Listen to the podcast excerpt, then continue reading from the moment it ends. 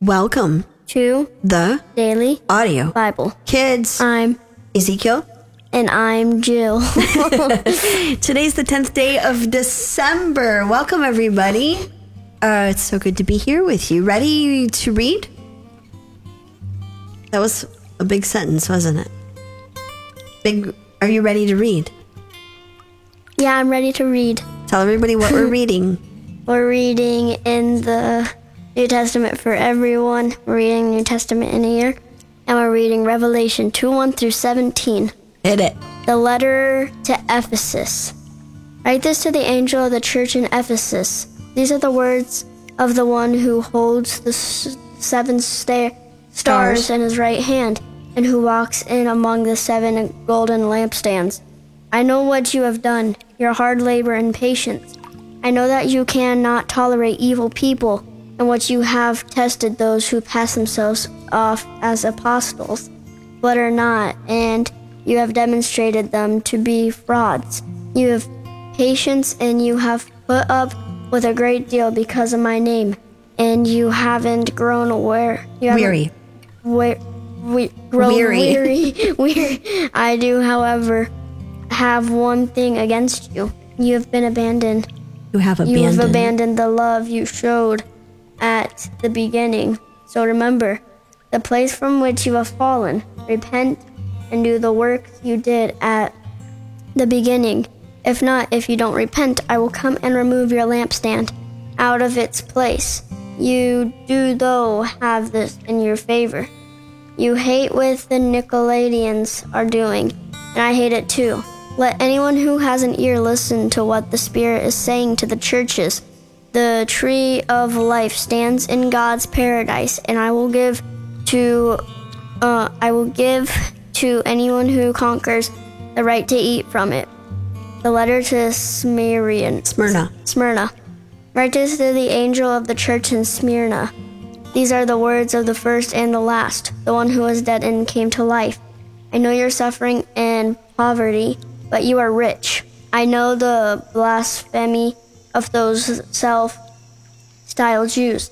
They are nothing of the kind, they are a Satan's synagogue. Don't be afraid of what you are going to suffer. Look, the devil is going to throw something of Some of you. some of you into prison, so that you may be put to the test. You will have ten days of affliction. Be faithful all the way to death, and I'll and I will give you the crown of life. Let anyone who has an ear listen to what the Spirit is saying to the churches. Second death will not not harm the one who conquers. Letters to Pergamum. Write this to the angel of the church in Pergamum.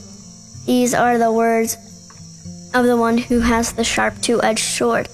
I know where you live, right there where the Satan has his throne.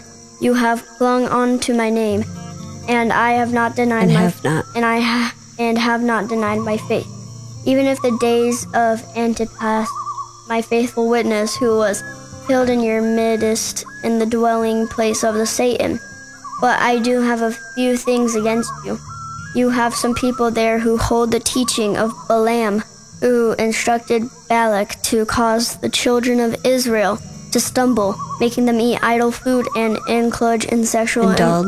Indulge in sexual immorality. So too you have some among you who hold, who hold the teaching of the Nicolaitans. So repent if you don't. I will come to I will come to you quickly and will fight against them with the sword of my mouth. Let anyone who has an ear listen to what the Spirit is saying to the churches. To anyone who conquers, I will give secret manna and a white stone with a new name written on it. That stone which nobody knows except the one who receives it. Hmm. Do you know what the word repent means? No. So a lot of people thinks think that repent just means to say you're sorry and that you did wrong.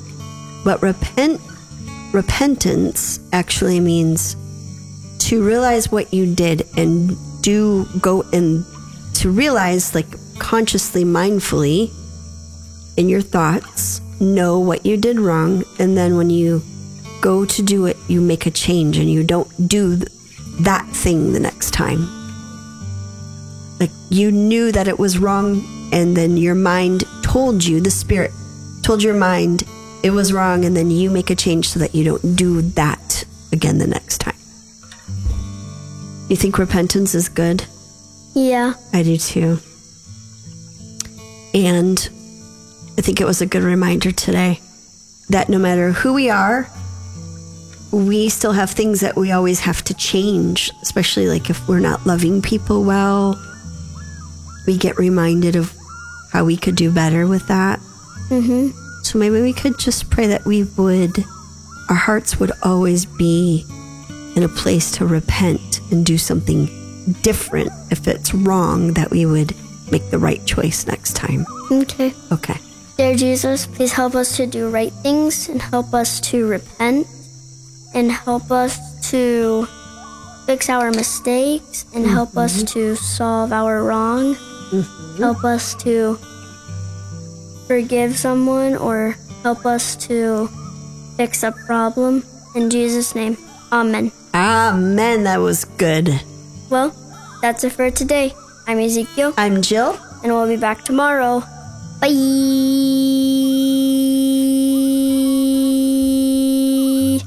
Have a great day, everyone. We'll see you tomorrow. Bye bye. Bye.